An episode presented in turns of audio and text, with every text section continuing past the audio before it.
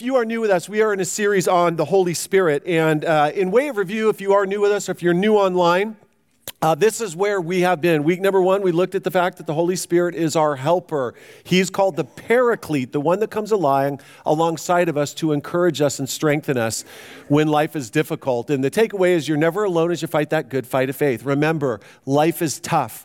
But it's especially tough when you're called to live a holy life in this world, to, to live for the Lord. The good news is, folks, the rest of the world is trying to do it by themselves. They're, they're trying just to navigate life by themselves. We have something in us, a power in us, uh, the Holy Spirit in us, that if the world knew just who resided in us, I told you, they would be beating down our door saying, Tell me how to get what you have. So we have that power in us. Week number two, we looked at the convicting work of the Holy Spirit. Remember John chapter 16? He came to convict the world of sin, righteousness, and judgment. And that gives us hope. In a world that's out of control, we know that the Holy Spirit is at work and that He is changing people's lives. So we can have incredible hope in an incredibly messed up world because we know that the answer is not better politics, better science, better education. That's not what's going to change the hearts of people. What's going to change the hearts of people?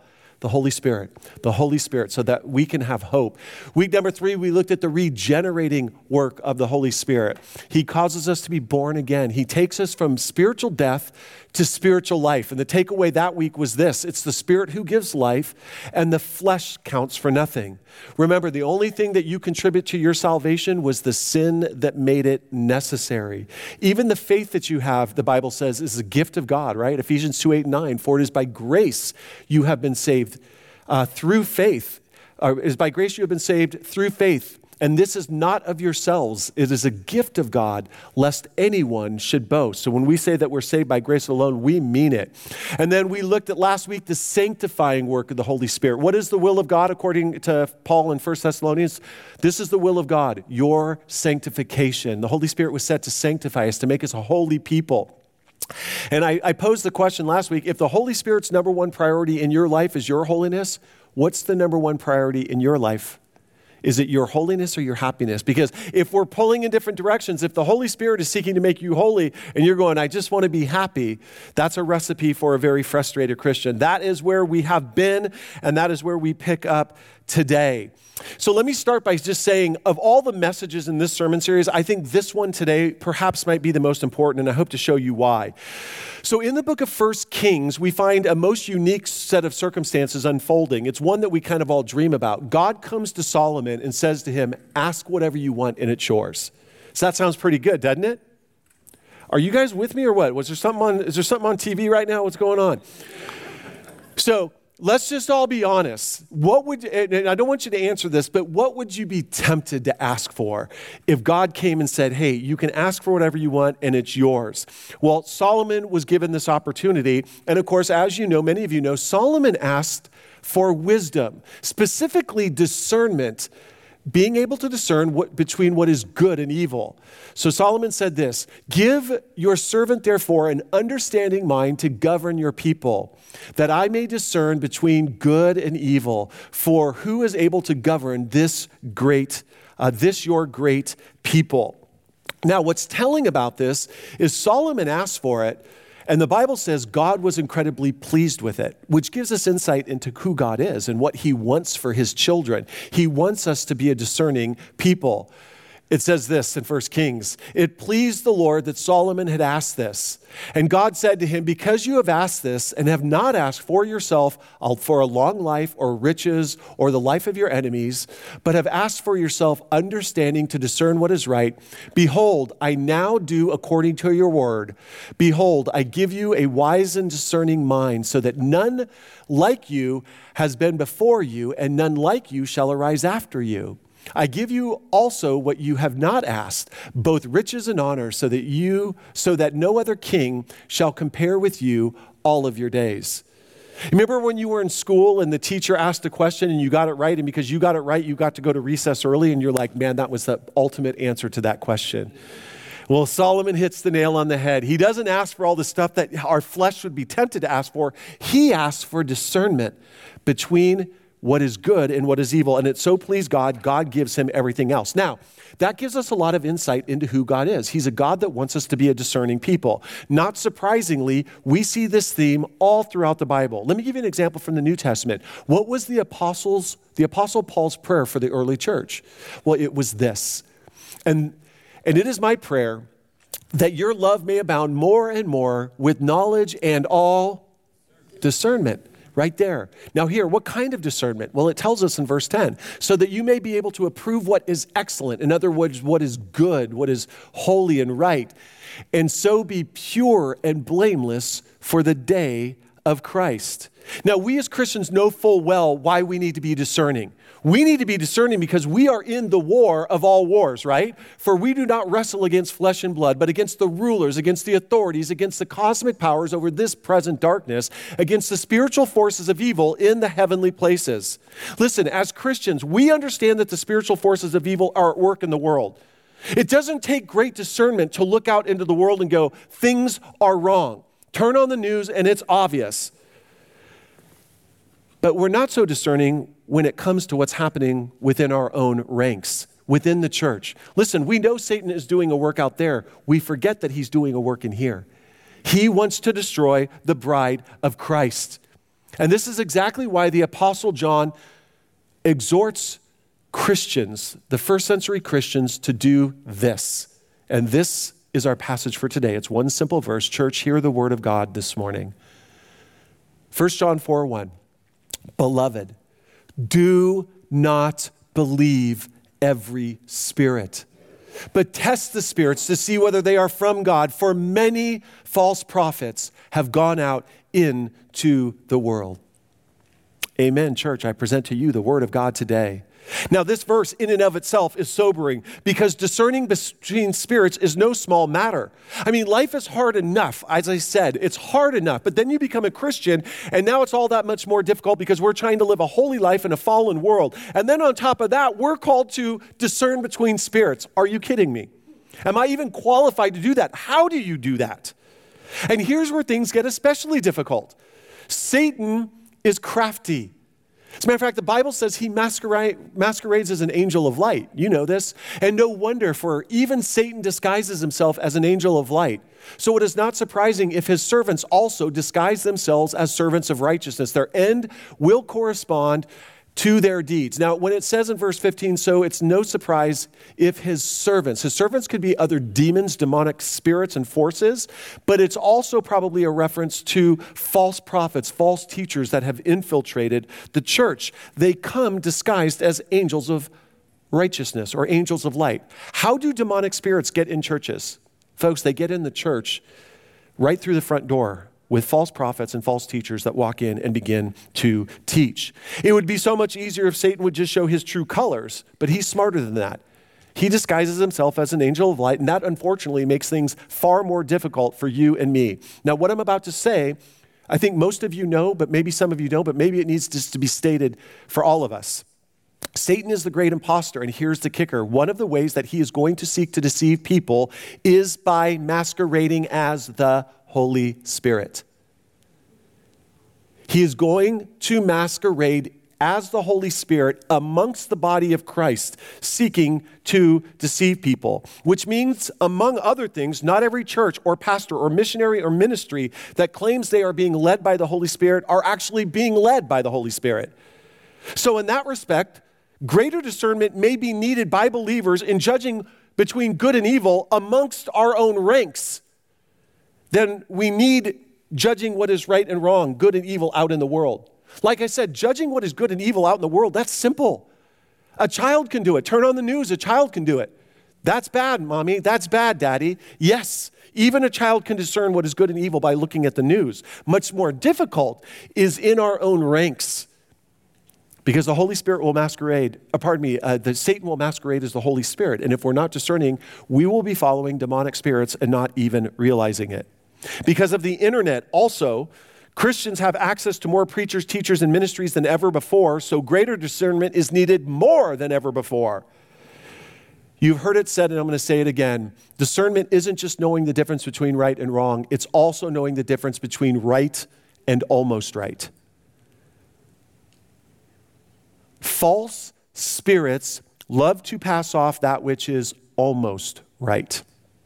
Because demons know full well that which is almost right is still wrong at the end of the day. You do understand that. That which is almost right is still wrong at the end of the days. Nobody knows that better than Satan and his minions. And so they will work their way into churches and pass off that which is almost right. And if we as Christians are not discerning, we are in trouble. Because we're not just fighting against flesh and blood, we are fighting a war, the war of all wars. So that was the introduction. What I want to do for the remainder of our time is give you a few tests that you can use to discern what is actually the Holy Spirit versus what is perhaps a demonic knockoff. So, are you ready? You guys ready? Here we go. Here we go. Now, the first test is a big one, and this is going to be specifically with regard to churches, ministries, uh, uh, missionaries, and so on and so forth. The first test is a big one, and it sounds, what I'm going to say is going to sound kind of obvious, but let me unpack it, and I think it'll hit home to you. The true work of the Holy Spirit always exalts the person and work of Jesus Christ. Okay? He always, the Spirit, if the Spirit's truly moving, Christ and his work and his gospel will be exalted. John 15, 26. But when the Helper comes, whom I will send to you from the Father, the Spirit of what?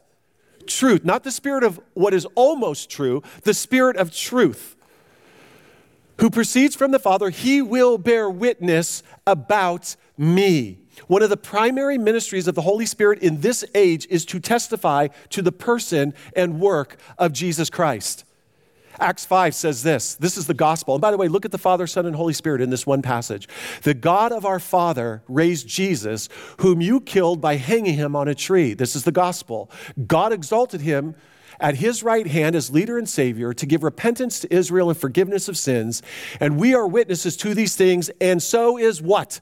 The Holy Spirit, whom God has given to those who obey Him. Both of these verses are highlighting the same truth. Again, one of the primary ministries of the Holy Spirit in this age is to testify to the person and work of Jesus Christ. This has led Dr. John MacArthur to say this So, where you see any deficiency, any deficiency in the nature of Christ or in the prominence and preeminence of Christ, this is not the work of the Holy Spirit. The fact is, demonic spirits will do everything they can to pull attention away from the person and work of Christ. And here's how cunning they are they will do anything to pull our attention away from the person and work of Christ, up to and including supernatural, super spiritual events. It is telling that in Matthew chapter 7, Jesus describes the false teachers that are going to come to him on Judgment Day. And they're going to come to him having performed what? Signs, miracles, and wonders. And what is he going to say to them? I never knew you. Not everyone who says to me, this is speaking of the false prophets, not everyone who says to me, Lord, Lord, will enter the kingdom of heaven, but the one who does the will of my Father who is in heaven. That's the one that enters. But on that day, many will say to me, Lord, Lord, did we not prophesy in your name and cast out demons in your name and do many mighty works in your name. And he will and, and, i will declare to them i never knew you. Depart from me you workers of what does that say? Lawlessness. Lawlessness. If we are not discerning believe it or not we could be sitting under the ministry or be part of a ministry that is lawless. But you go but there's signs miracles and wonders happening in this ministry. So what that does not mean for a moment that that ministry is being led by the Holy Spirit. That's how discerning we have to be. Guys, we are in the war of all wars. Our enemy is crafty. He disguises himself as an angel of light, and his goal is to not only destroy this world, but to destroy the bride of Christ. Seriously, what better way for Satan to get people's eyes off the person and work of Christ by then by distracting them with miracles, signs, and wonders? Look at all the bells and whistles. Whatever you do, let's not talk about Jesus. Or if we do talk about Jesus, it'll be secondary or casual, just a casual reference to him. The Holy, if you're ever in a ministry where that ministry, the main focus is the Holy Spirit, remember the Holy Spirit does not make his ministry in this life is to testify to the person and work of Christ. He'll always be pointing to the person and work of Christ in this age. Therefore, when you come across a ministry that is all about miracle signs and wonders, supposedly being done in the power of the Holy Spirit, and the, the Holy Spirit really kind of is the primary focus, be on your guard At best, it's a ministry that's out of balance. Now, let me say something. Every ministry, every pastor, including myself, we let the pendulum swing too far at times. And so every ministry, good ministry, healthy ministry, gets out of balance at times. And so that's, at best, you might just be in a church or a situation that's just out of balance. At worst, you're in a place where you're under the, the, the leadership of somebody who's lawless and is under the influence of demonic spirits. Folks, that's what's at stake. That is what is at stake. This also applies to any ministry where a person or personality becomes more central than the person and work of Christ. Now, you know this is exactly what happens in cults. Everything in a cult centers around the leader. Everyone is consumed with the leader. The Branch Davidians, you can go right down the list. It's always about the central figure. But don't think for a moment this kind of thing only happens in cults. It happens in the church all the time. It happens in churches all the time. I tell, and hopefully I model this well. I hope I do. I tell you guys, I jokingly, I say, you, I, you don't have to call me Pastor Bill. I say, just call me Bill. And then I always joke, I say, or your holiness, whatever comes out, you know, easier. I, you know I joke when I say that, but my point is, is the last person you want on a pedestal is me. Because I will fall off that pedestal and disappoint you faster than you can blink an eye. Um, so any pastor, preacher, teacher that wants you to do that to them that should be a red flag to you. The pastor, teacher, or leader who is truly being led by the Spirit will always make the person and work of Christ central to everything. They will exalt Jesus and devalue themselves. This is the very thing we see John the Baptist modeling for us. What did John the Baptist do? Every, John the Baptist started his ministry. Everybody starts running to his ministry. He's super popular, but then Jesus shows up. And what happens? Everybody's leaving John and going to Jesus. So his disciples come to him and say, John, everyone's leaving you. John is a man led by the Spirit. So what does he say? He must increase, but I must decrease. That is a man who is being led by the Spirit. This also applies to those pastors, churches, and ministries that seek to water down the person or work of Christ in order to make Christ or his gospel more appealing to the world. Again, at best, you're in a, in a, in a church or a situation that's simply out of balance. And, and hopefully, there's, with correction, the, the pendulum swings back. And like I said, every ministry at time gets out of balance. Every pastor lets the pendulum swing too far at times. So at best, you're in that situation. At worst, you're in a far more dangerous situation. Any church, pastor, or ministry that claims to be being led by the Holy Spirit but waters down who Christ is, what Christ taught, or the gospel that Christ proclaimed, your discernment, you should be discerning in that situation. Be very, very careful. If you're in a ministry where you don't hear words like sin, repentance, judgment, hell, I'm not saying you want to be in a ministry where that's constantly beat, you know, beat people up with that, but if you're in a ministry where that's not being, those things aren't being talked about, folks, what is the gospel? The gospel is that we are dead in our trespasses and sins, but God, who's rich in mercy, sent his one and only sin, the Son, into the world to die for us that whoever calls upon the name of the Lord shall be saved. If we're not talking about that, what are we to talk about? If that is not central to the ministry or church or person that you're under, your discernment, your red lights in your head should be going off. A simple rule of thumb is this the Holy Spirit will never compromise when it comes to the truth. He is the Spirit of truth. He is the Spirit of truth. So he will not compromise. So again, at best, you might be in a situation where I'm just in a ministry or with somebody that's out of balance. At worst, you're in a far more dangerous situation. Be careful. Whenever you see the compromising of truth, specifically with regard to the person and work of Christ, you can be confident that the Holy Spirit is not in that. Now, this leads us to the second test you can employ that will help you discern what is of the Holy Spirit and what is a demonic knockoff. And this has to do with churches, pastors, missionaries, and ministries that are becoming more carnal and worldly and less biblical and holy. Listen, the Holy Spirit has been sent to sanctify the bride of Christ. And so, this idea that I'm being led by the Spirit to find a path in which to make become partners with the world. That's the Holy Spirit doesn't do that. The Holy Spirit doesn't do that. As a matter of fact, the Holy Spirit is diametrically opposed to all, all things carnal and worldly and fleshly. Galatians 5 17. For the desires of the flesh are against the Spirit, and the desires of the Spirit are against the flesh. They are opposed to one another. There's, they're opposed to one another. And what this means is when a church starts looking like the world, acting like the world, this is not a church or ministry that is being led by the Holy Spirit. Period. End of sentence. The true work of the Holy Spirit always opposes that which is carnal or worldly.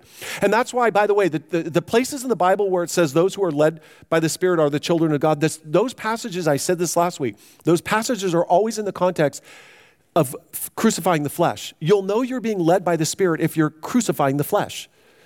It's being led by the Spirit isn't this like, well, I wonder if I'm being led by Him. You'll be led by Him if you stay in His Word and crucify, crucifying the flesh. The Spirit speaks through the Word, and He causes us to grow and sanctify, and to, to become more holy, and to, to crucify the old man. That's how you know you're being led by the Spirit. The church consists of those that have been called out of the world. That's what the word church means. Ecclesia in the Greek. It's literally the, the church. It's ek, out, and kaleo, called. We are the called out ones. We've been called out of the world. The Spirit, if it's truly in your life, is leading you away from the world, not towards it.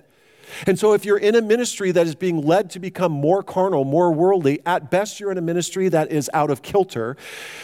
At worst, you're in a far more dangerous situation. Be careful.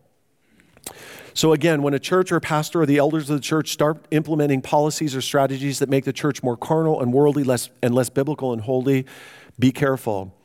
And here's why that's important because it's going to take people that are truly being led by the Spirit to stand up and say something. Too many churches have been led over cliffs in the last decade, all because it was assumed that wherever the leadership is taking us must be of the Holy Spirit. For heaven's sakes, they have the title pastor. Every pastor is being led by the Spirit, right? No. No, many carnal pastors got into churches and run, ran them over cliffs, and nobody stopped them. I've got news for you. It is very possible for the leadership of churches to be operating in a way that has nothing whatsoever to do with the Holy Spirit. And if you need proof of that, look at the churches in the book of Revelation. You want to know how quickly demonic spirits entered the first century church? This is how quickly it entered the church at Pergamum. But I have a few things against you. You have some there who hold to the teachings of Balaam a demonic spirit manifested itself through the teachings of Balaam, who taught Balak to put a stumbling block before the sons of Israel. What was the result of this stumbling block? Greater carnality, so that they might eat food sacrificed to idols and practice sexual immorality. This is how, this is how Satan works. The church at Thyatira experienced the same thing, but I have this against you you, that you tolerate the woman Jezebel, who calls herself what? A prophetess. Folks, go on Christian radio, go on Christian TV. You will find no shortage of people that will gladly call themselves prophets, bishops, prophetesses, you name it. And we go, well, they have the title prophet, self given, by the way. they must be led of the Holy Spirit, right? I mean, they have this cool title. Doesn't mean anything. She calls herself a prophetess and is teaching and seducing my servants to what? Greater carnality, to practice sexual immorality, and to eat food sacrificed to idols. Now, those are pretty blatant forms of carnality, but trust me, many false prophets will enter into the church and will get the church to seduce the church to subtle forms of carnality. And we go, well, it's just a subtle form of carnality. What's the big deal? Discernment is discerning not just between what is right and wrong, it is discerning between what is right and almost right, folks. Almost right is never good enough for those that are being led by the Spirit of what? Truth.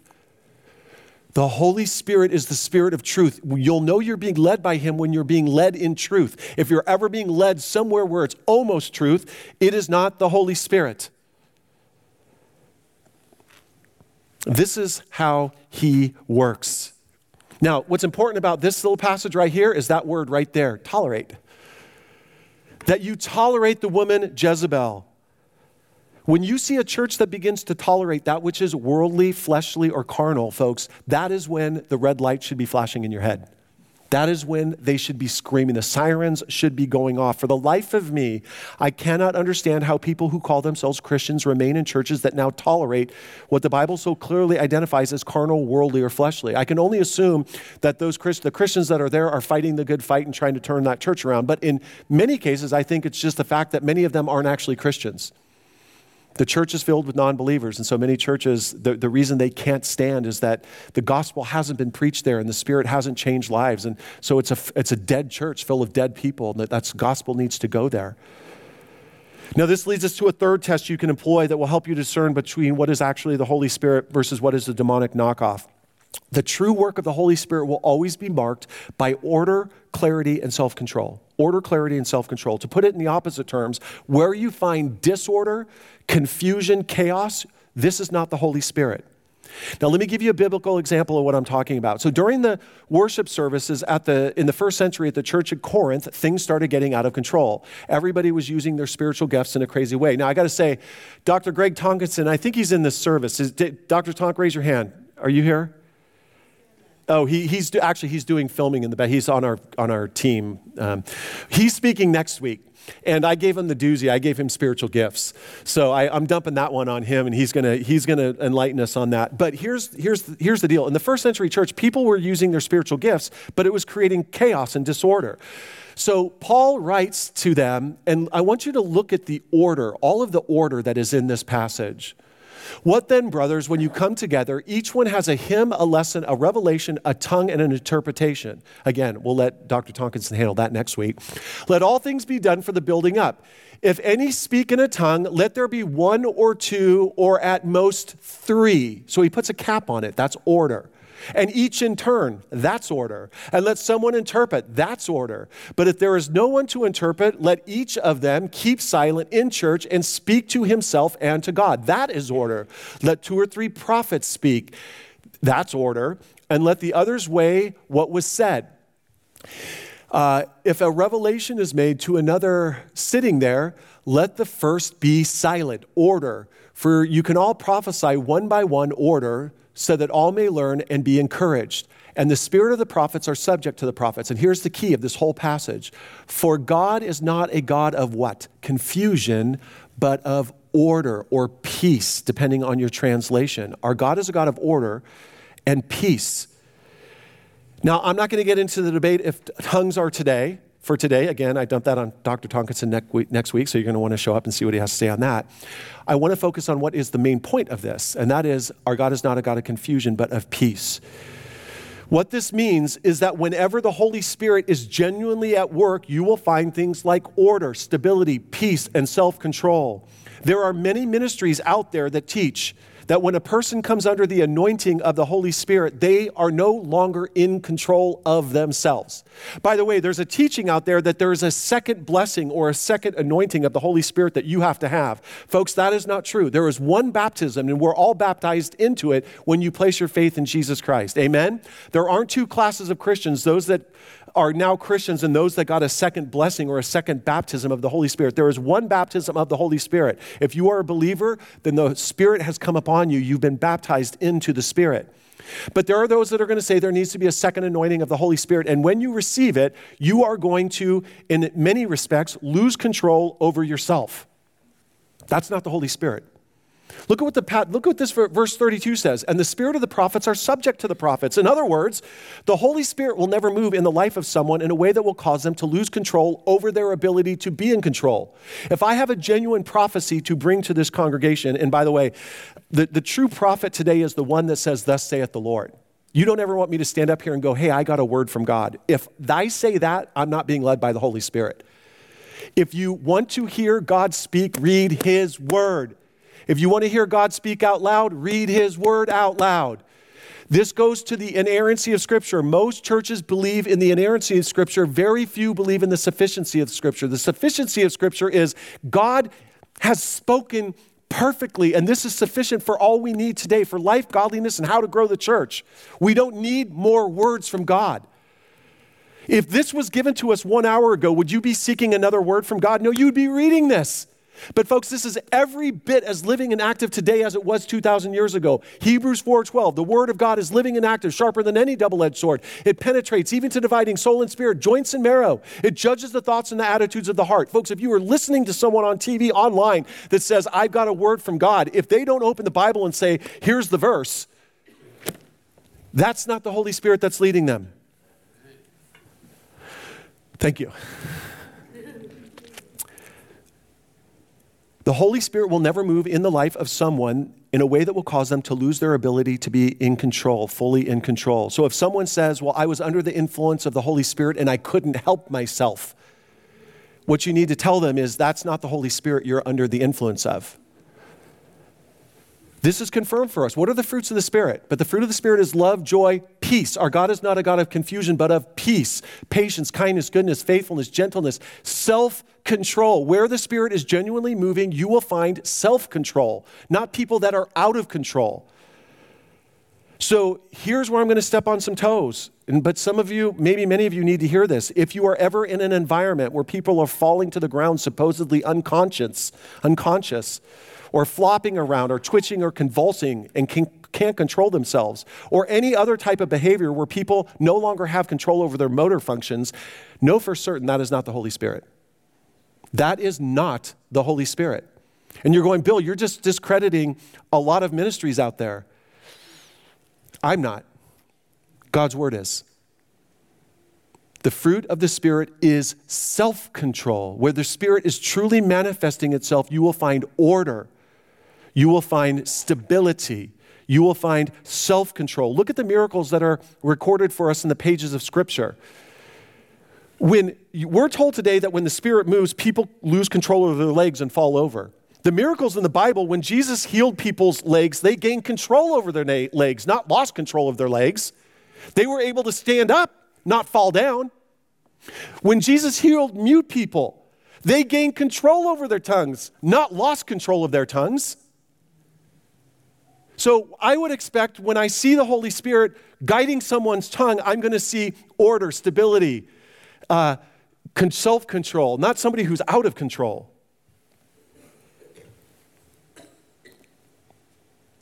Look at the miracles. Let me, let, us do a case study real quick. I'm going to wrap things up. Let's look at a fascinating case study of out of control and in control. It's from Mark chapter 5. They, that is Jesus and the disciples, came to the other side of the sea, to the, county of the, uh, to the country of the Gerasenes. And when Jesus had stepped out of the boat, immediately there met him out of the tombs a man with an unclean spirit. So we know this is an unclean spirit because the Bible tells us it's an unclean spirit. He lived amongst the tombs. Telltale sign uh, this man's living in the tomb. Something's not right. Well, he's got an unclean spirit. And no one could bind him anymore, not even with chains, for he had, uh, he had often been bound with shackles and chains, but he wrenched the chains apart and he broke the shackles in pieces. Now, let me just stop right there. So, this man has an unclean spirit and he has incredible strength, which I don't know if that's common amongst demons, but it is in this particular case, which makes me wonder. You guys ever watch those shows with cops, like the real ones, like, the, like Cops? Remember the show Cops? So, whenever I, there's times when there's like five, six, seven, eight police officers taking down one guy and they can barely do it. And of course, we're told by the news, well, that person's probably on PCP or something, and he might be, or she might be. But we who are discerning might know they might be under the influence of something else, right? Watch those shows, folks, not with the eyes of the world. You watch them as a Christian. You want to see demonic, demonic spirits at, at work? Turn on the show Cops. You'll see people with bizarre supernatural strength that it takes seven, eight, nine officers to take them down. They'll tase them and still not get them down. And sure, it might be drugs, but it might not. And you and I understand that. The world's going to give us a, a, a, physical explanation when we know that there very well might be a spiritual one. But back to our passage. No one had the strength to subdue him night and day among the tombs and among, on, on the mountains. He was always crying out and cutting himself with stones, totally out of control. And when he saw Jesus from afar, he ran and fell down before him. And crying out with a loud voice, he said, What have you to do with me, Jesus, Son of the Most High God? I adjure you, by God, do not torment me. For he was saying to him, Jesus was saying to him, Come out of this, come out of the man, you unclean spirit. And Jesus asked him, What is your name? And he replied, My name is Legion, for we are many. And this is a scary thought, folks. Many of us probably encountered demonic forces this week and didn't realize it. And it wasn't just one demonic force you encountered, it was a legion of them. And he begged him earnestly not to send them out of the country. Now, a great herd of pigs was feeding there on the hillside, and they begged him, saying, Send us to the pigs, let us enter them. So he gave them permission, and the unclean spirits came out and entered the pigs. And the herd, numbering about 2,000, rushed down the the steep banks into the sea and drowned in the sea. The herdsmen fled and told it in the city and in the country, and people came to see what it was, uh, what it was that had happened. Now, Jesus had just performed a, miracle in the power of the Holy Spirit. What would we expect to find? order, stability, self control. What do we find? Exactly that. And they came to Jesus and saw the demon possessed man, the one who had been, who had had the legion, sitting there, clothed and in his right mind. And they were afraid. They were afraid. This is what the Spirit does. He always produces order. He brings control. He brings stability. People are in their right mind when they're under the Holy Spirit, not out of their mind.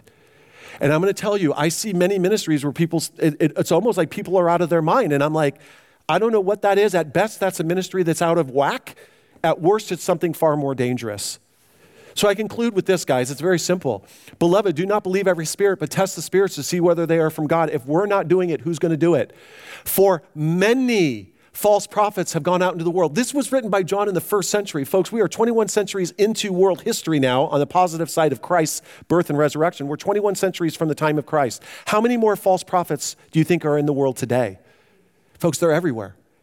They are everywhere. And I got news for you. We turn on the news and we are very discerning. We go, look at what's going out there. What's wrong with the world out there? Not even realizing what's happening in our very presence or in our very homes in our very homes. This is what Satan does. He masquerades as an angel of light. Folks, you are called to be discerning. The Holy Spirit is, if the Holy Spirit is in you, you have what you need to discern. You have the Word of God, you have the Spirit of God in you. Discern, be discerning. Do not be afraid to be courageous and stand up when people pastors or well meaning leaders get out of control. Hold them accountable. Don't let them get away with it. Just because somebody has a, a, a the title of a pastor or teacher or they have a, a seminary degree or a PhD, that should not impress you at all. Do not be impressed with the things that the world are impressed with. You be impressed with the Word of God. Amen? And you stand for what is true because the Spirit of truth resides in you. So I finish with this challenge, and here it is keep your guard up your discernment strong, and test everything. And if you need encouragement of a man that did that, he's right there on the screen. His name was Martin Luther.